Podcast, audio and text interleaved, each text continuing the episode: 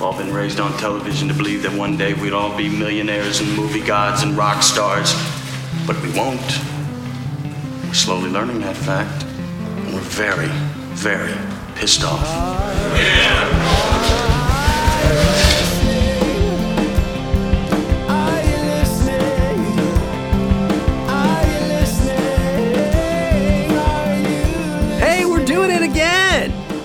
times, yeah. Uh, not only we're doing it again, but I'm doing it again on my birthday. Well, actually, the day after my birthday. Um, I spent most of my birthday, not most, I spent an hour uh, of my birthday uh, looking for a birthday present for Miriam's birthday. My lovely wife, Miriam.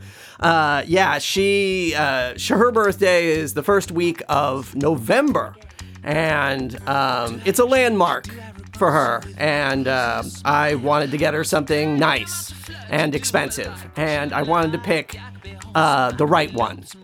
Um, so I spent a bunch of time doing that. So uh, today is October 20th, the day after my birthday, and we're gonna do this here. So So there in the background, in the foreground, now in the background is Mika, Micah. I don't know. It's M I K A. And you know, uh, for those of you who have listened to this podcast for a while, you know I love it when somebody just wholesale rips off somebody else's style. Uh, so this guy, uh, so we we heard it uh, before with uh, Greta Van Fleet doing their best Led Zeppelin im- uh, impression or uh, uh, what is that uh, tribute or homage, if you will, if you want to French it up. But this guy's really doing um, his Queen tribute here, and you even heard it. He knows it, right? Like he he in that line that we just heard, he says, "I give you a little Freddie, yeah, a little Freddie Mercury, and not just a little, dude. You're giving us a lot."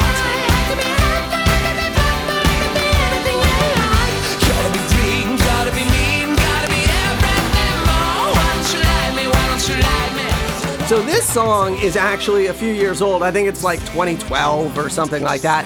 Uh, but I saw Ryan Reynolds and Will Ferrell doing their version of this song on like Twitter, Instagram, whatever. And I was like, what? I I don't know this song. Okay. And then I looked him up, and he's got like I don't know five, six, seven albums. Uh, and I bought this whole one, and it's it's good. Uh, I I mean, look if you if you like Queen, you're gonna like this. Okay, so let's start this episode with the depressing. Not depressing, eh, but bummer. It's just a general bummer, right? So I have been working this job for two and a half years, uh, and when it started, it was fine, right? It wasn't great. Uh, you know, I, I was in an office um, sitting next to a guy who was hired on the same day as me, and I learned that he it was a it, it came down to either him or me. And uh and so he so for whatever reason we both uh got hired. And then everything changed and i got put on a different team and then i started working on call shifts and which i fucking hate. And then it just got worse. And then uh what would that be like a couple of days ago um no, Thursday. It was Thursday. Uh, today is Wednesday. Uh, so Thursday, uh, I get a I get a meeting put on my calendar with my manager and our director about how I'm not hassling uh, engineering enough to fix the things that I have told them needed to be fixed, and um, he just kept saying over and over again that it really wasn't about engineering fixing the thing. It was about us proving that we were doing our part to harass engineering to fix the thing, right? Okay, all right, that's fine, I guess. I mean, it's a, it's it's it's a little not what I was hoping for, right? Like I really hoped that this was about fixing the issue, but that's not what it's about. It's about just covering our butts and making look like we're doing something. Okay.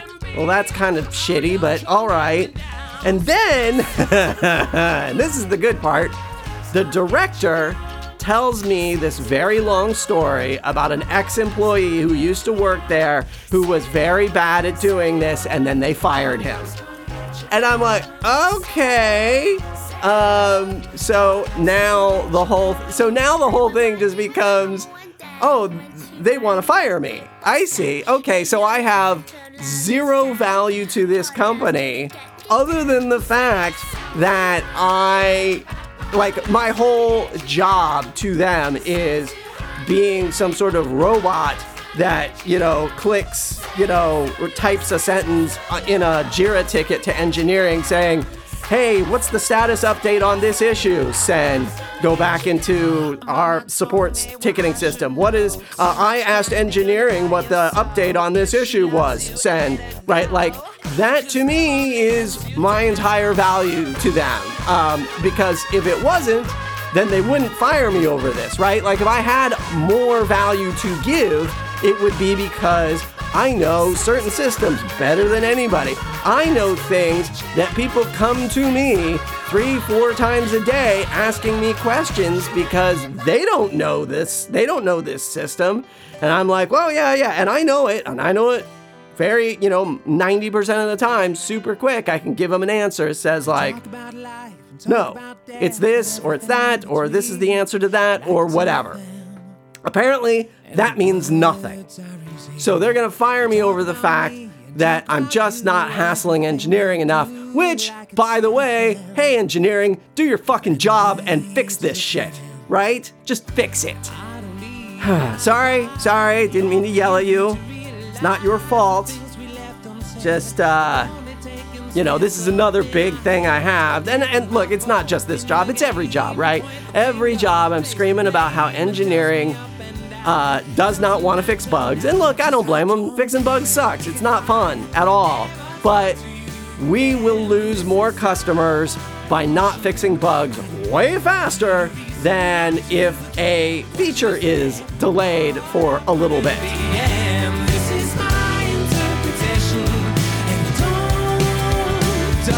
But the joke's on them because I have a job interview next week with a very big company. And if they like me, then I am leaving them behind. And God, I hope they like me. Um, yeah, because if they don't, uh, that that is gonna be soul crushing. Ugh, ugh, I don't even want to think about that. Oh God, that sucks. All right, well, let's. I wrote down a whole bunch of stuff, uh, so let's just get into we it. forget the things we know. Would we have somewhere to go? The only way is down. I can see that now. Cause I don't care if I ever talk All to you. so you'll notice now we have broken through the 100 episode barrier. Uh, and uh, should I, would I do something special for that? No. But, you know, I mean, look, I, it's, it's not like I have a team of people. It's not like I have a massive audience, you know. It's just like, yeah, yeah, it's kind of cool. I made it to 100 episodes. Who, who knew? Of course, it took me, I don't know, five, six years, mo- more maybe, probably more, probably more like nine. Probably no, yeah. So if I did like 10 a year, that that'd make sense, right? Because that's uh, like one a month, which is kind of what I usually do. So okay, 100 episodes. Well, just here's to you 100 episodes uh, i never thought i'd see ya actually i did because you know eh. i mean this is the thing with me right like i'm never fast at anything i just keep going like my persistence is my ability uh, it's not speed it's not doing something amazing it's just soldiering on just like the animations i am doing uh, about the My Brother, My Brother, and Me podcast, right? None of them are great, but I just keep plodding along making new ones. And I'll get a new subscriber, you know, every now and then. I, I certainly don't have enough to monetize uh, anything, but that's okay, you know, just keep plodding along.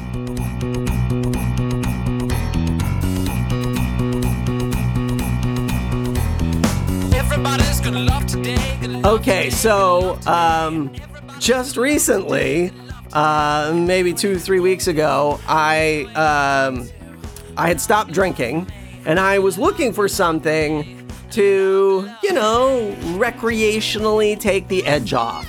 And a long time ago, I had purchased a um, sort of a pen vaporizer uh, that you put weed in, right? So it's not a nicotine vape, but it's a it's a weed vape pen, and I that that pen is such a pain in the ass because the weed goop that they give you to put in it is super super sticky, and so I had managed to kind of fuse the cartridge together that you're supposed to unfurl to get the goop in there, and so I was just like, what a pain in the ass.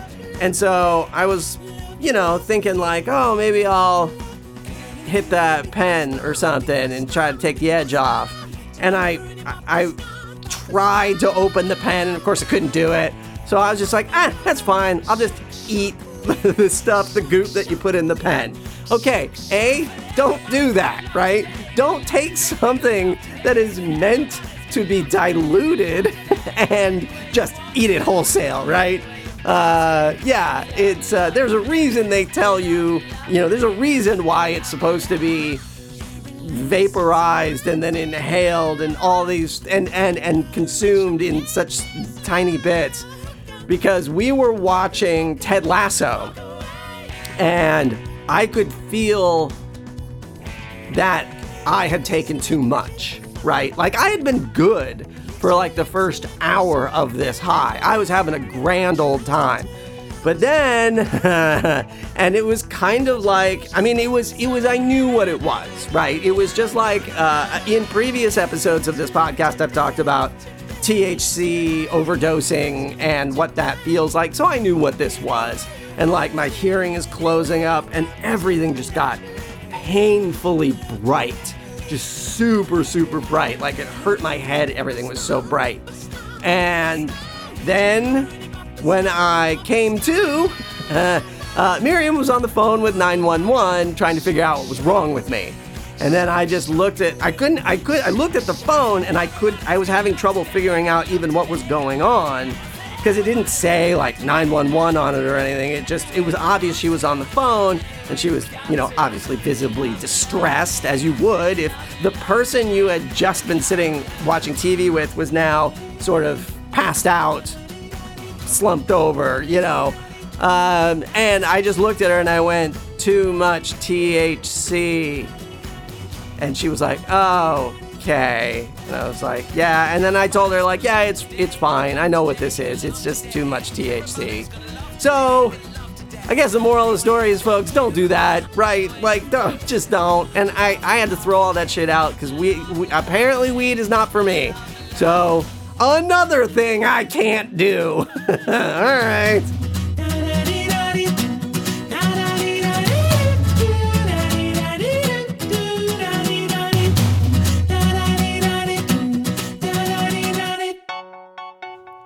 So I can't remember if I talked about the movie Kate on here. Um, the movie Kate is good. I would recommend it. Uh, it is essentially Lady John Wick, right? So it's Mary Elizabeth Winstead, whom you might remember from uh, Scott Pilgrim versus. Uh, no, the universe versus eh, just Scott Pilgrim. Eh, it's fine. Look, we're friends here, right? You're not gonna bust my nuts because I can't remember Scott Pilgrim versus a bag of peanuts. You know, whoever. Uh, she is uh, in Japan, uh, and she works for Woody Harrelson, and she's an assassin, and then shit goes wrong, and she's gonna get revenge, right? So it's very, very John Wick ish. You know, where someone is wronged and then they have to get revenge, and, you know, it's just not a dog this time, it's some other thing. And I don't want to ruin it. It's uh, streaming on Netflix now. I highly recommend it. Um, the first 45, 50 minutes of it is, you know, very John Wicky and not that there's anything wrong with it, but it's also kind of like, I, I, feel like I've sort of seen this before, even though now it's in Japan as opposed to, I don't know, Ohio or wherever John Wick takes place. And it's sort of weird, right? Because John Wick sort of did the revenge movie, right? And it's, once you've done it, it kind of just feels like you're doing a imitation of that. And I know, look, I began this episode saying how much I love imitation, uh, but I don't know. There's something about it when you see it in movies that it's just sort of like, oh, we're doing this again? Okay. And maybe because with movies, it is such an investment. Like, you know, music, you can just put it on in the background, you can do whatever, you can cook dinner, you know. Where the movie, it's like, no, you gotta sit down and you gotta watch it. Um, uh, well, at least that's the way I do it. I, you know, some of these people you hear about, like, oh, I come home, I put on Friends, and then I just wander around the apartment with Friends in the background. Maybe they, I guess to them, like, Friends is music and comforting. Um, but I don't, I get no comfort listening to Ross and Rachel bitch about their relationship or whatever. You know, I, it, I don't know. So anyway, so it's just weird that, that it, it feels like now that John Wick has happened, I just don't want to see another revenge movie. Until the last half hour of Kate. And then they do something uh, that's really uh, something I have not seen before. Um, and so, if you want to see something unique, then I would definitely watch Kate. And I, you can't just jump to the end, otherwise it doesn't make any sense. So you do have to watch the whole thing. Um, uh, but look, you know, the action is good, the fighting is good. Mary Elizabeth Winstead is very believable as an action star. She was in um, Birds of Prey or the uh, uh, emulsification, no, emancipation, that's the word, emancipation of Harley Quinn. Ooh, by the way, there's a third season of the Harley Quinn animated series coming on HBO, and I am very excited for that because those first two seasons are perfect really, really funny, really good, and a great buddy comedy series starring two women. So, very excited for that. But go watch yourself some Kate. It's good.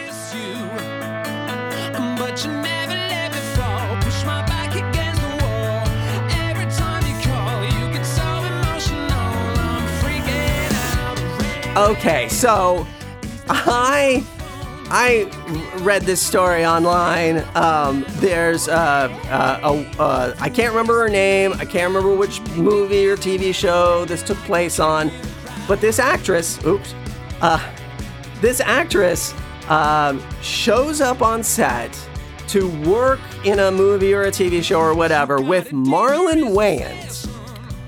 And, you know, Marlon Wayans, he's a goofball, right? One of the Wayans brothers. He's wacky, he's zany. And she looks at his crotch because she cannot help but notice he has taken one of those child's baseball bats and shoved it down his pants, right? Like, you know, they're, those baseball bats are, you know, 10, 11 inches long. Uh, and, you know, she's like, hey, this guy's funny. This guy's wacky. He put a kid's baseball bat in his pants and he wants me to look at it. And then she keeps looking at it and she's noticing that it's moving around in a way that a stiff wooden object wouldn't. Like it's got some bending going on there. And then she's like, huh, is that his dick? Am I looking at his dick?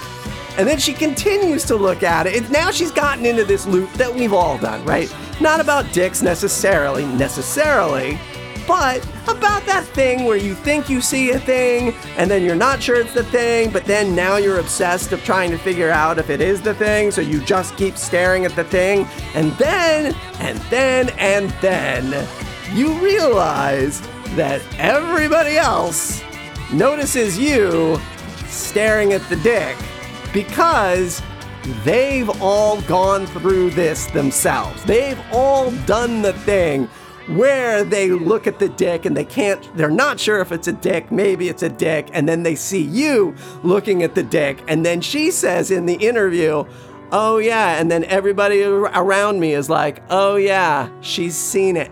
Which is also crazy to be like, like it's one thing to be confronted with the big dick, but another to be re- to to be outed, to be to to for others to realize that you are looking at a big dick. That's also weird. Now, look, there is comfort in knowing that we've all been there, right?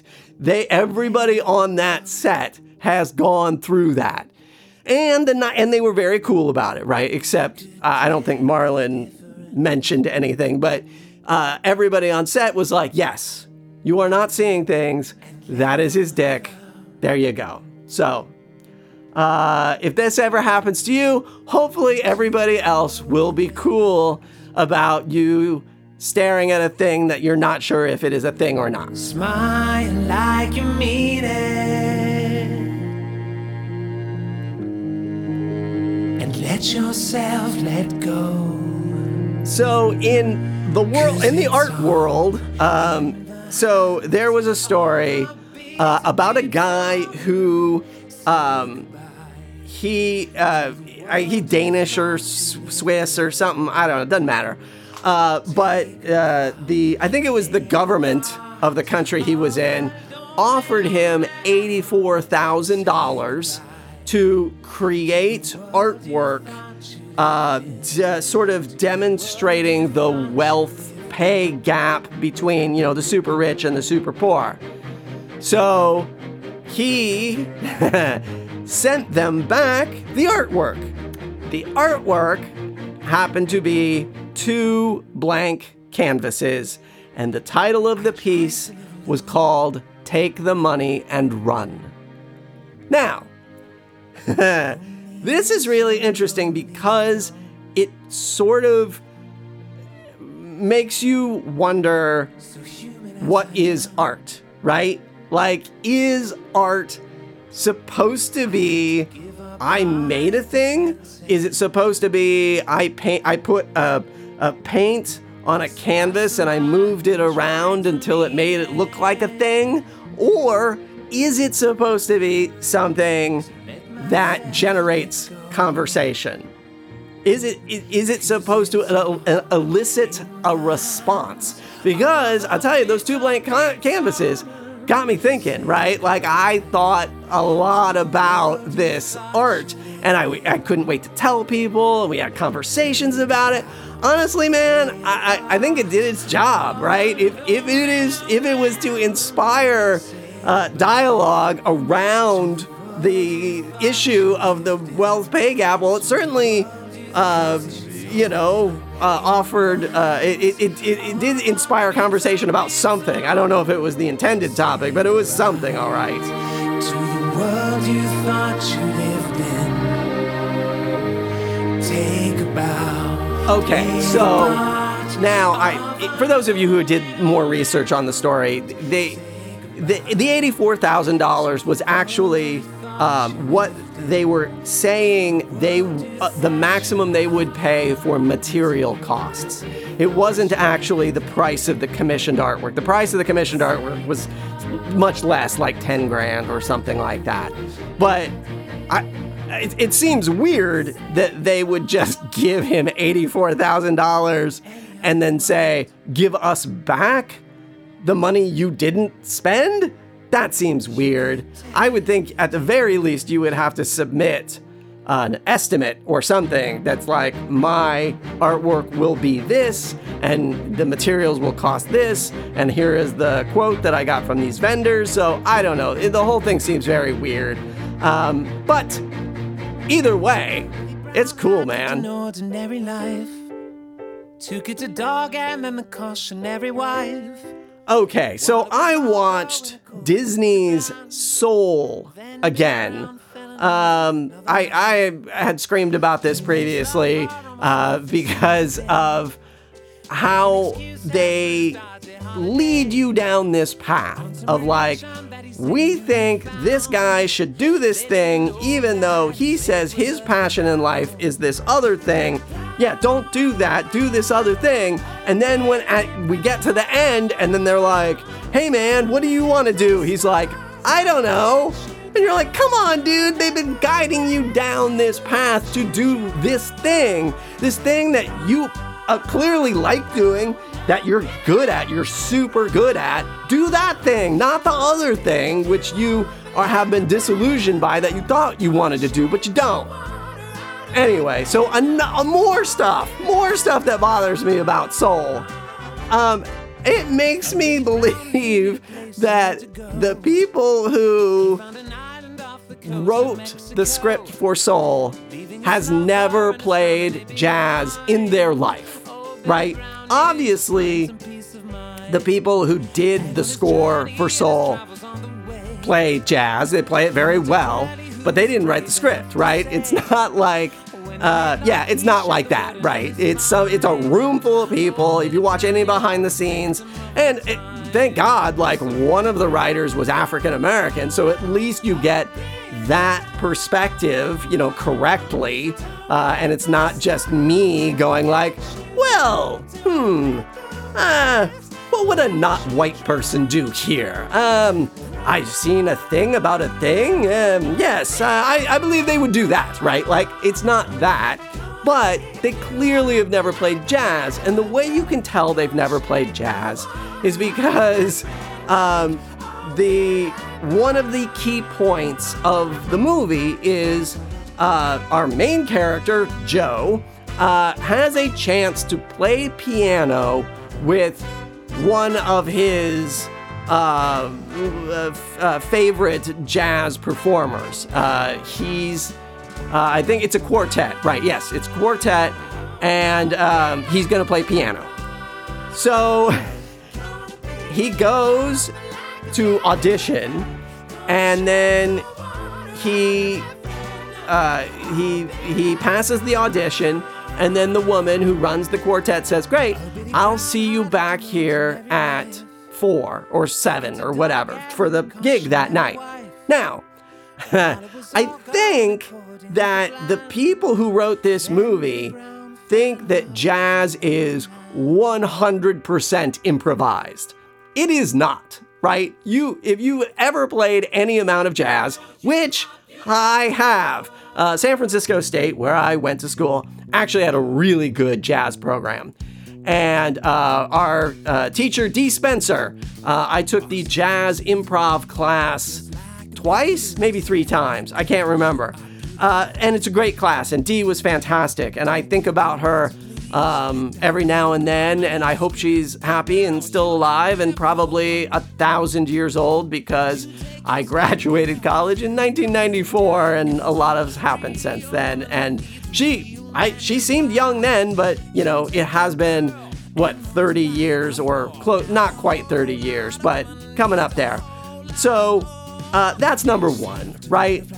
Because even even though in Dee Spencer's uh, jazz improv class, there was a structure. A, number one, there were chord changes that we were all following, and there's a melody, what we called the head. So the way that it would go is you would play the head, uh, and then there would be a break in the middle where everybody would go around the room and take a solo.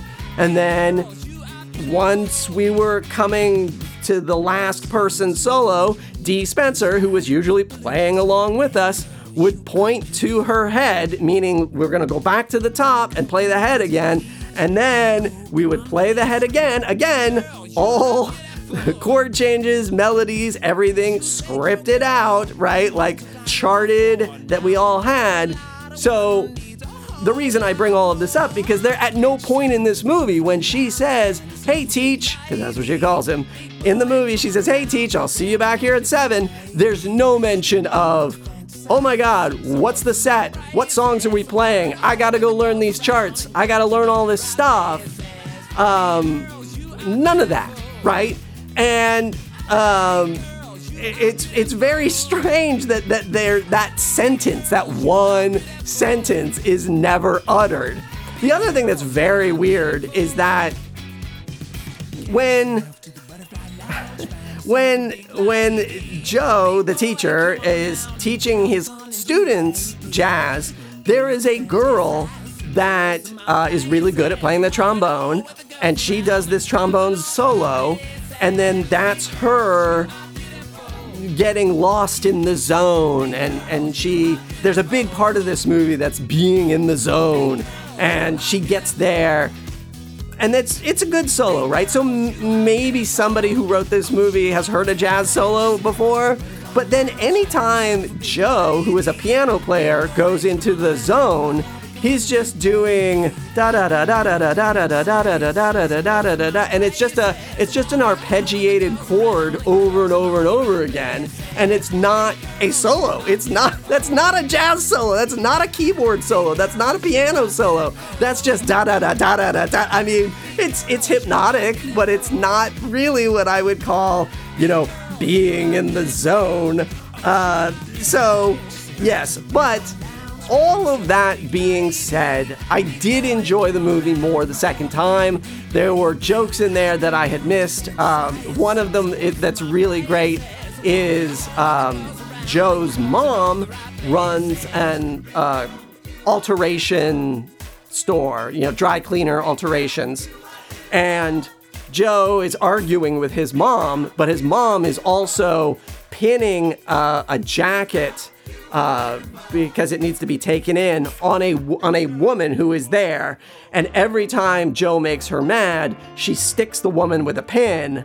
And then um, when the mom says, "Well, Joe, are you going to take the job?"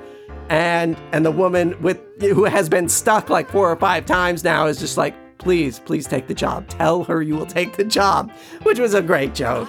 Um, oh, but uh, beyond that, um, uh, I've got one more song left to go. Uh, I will tell you in um, for uh, other recommendations of things.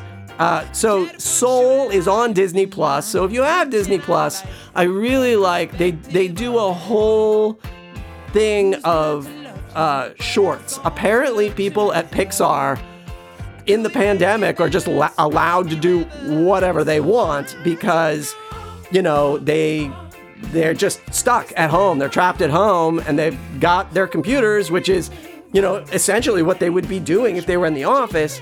They just can't rely on dialogue and they certainly can't rely on professional voiceover talent dialogue. So they just do a whole series of these shorts uh, uh, that are l- largely dialogue free. They're not silent, they have sound effects and stuff, but yeah, they're dialogue free and um, they're really neat. Um, oh, also on Hulu, I am really enjoying Only Murders in the Building.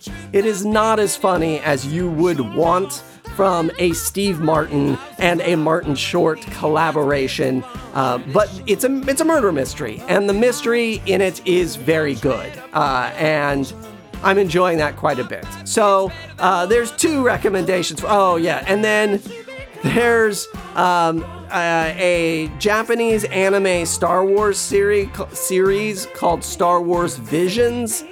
Um, that thing is super hit and miss because each episode is done by a different animation studio.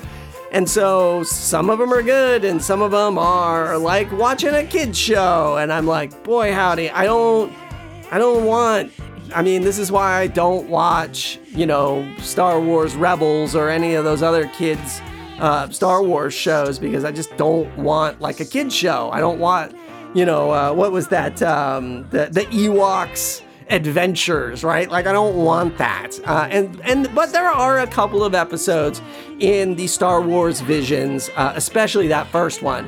If you have Disney Plus, just watch that first one. Oh my gosh! And if you have Disney Plus, watch Black Widow. It's really great. You know, this is the Scarlett Johansson movie uh, where she reprises her character from all the Avengers movies. And I don't know if they will ever do another one because she sued them for releasing it on the streaming service at the same time it was supposed to be in the theaters, and she was going to get a payday if it meant met certain benchmarks in terms of box office gross. And so she sued them because there was no conversation about whether or not it would hit the streaming service uh, day and date that it hit the theaters. So, who knows? Disney has a history of being um, petty, shall, we say. So um, maybe they might uh, not want to do, uh, they might not want to be in the Scarlett Johansson business, business anymore, because beauty is my business. Okay, well, as we come to the end of Micah's tribute to Queen and, uh, uh, oh, what's his name? Freddie Mercury. Uh, let me just say, from me, from the music of Micah, Mika, Mocha, and the music of Bright Brown, we did 100, so let's do 100 more. Till then!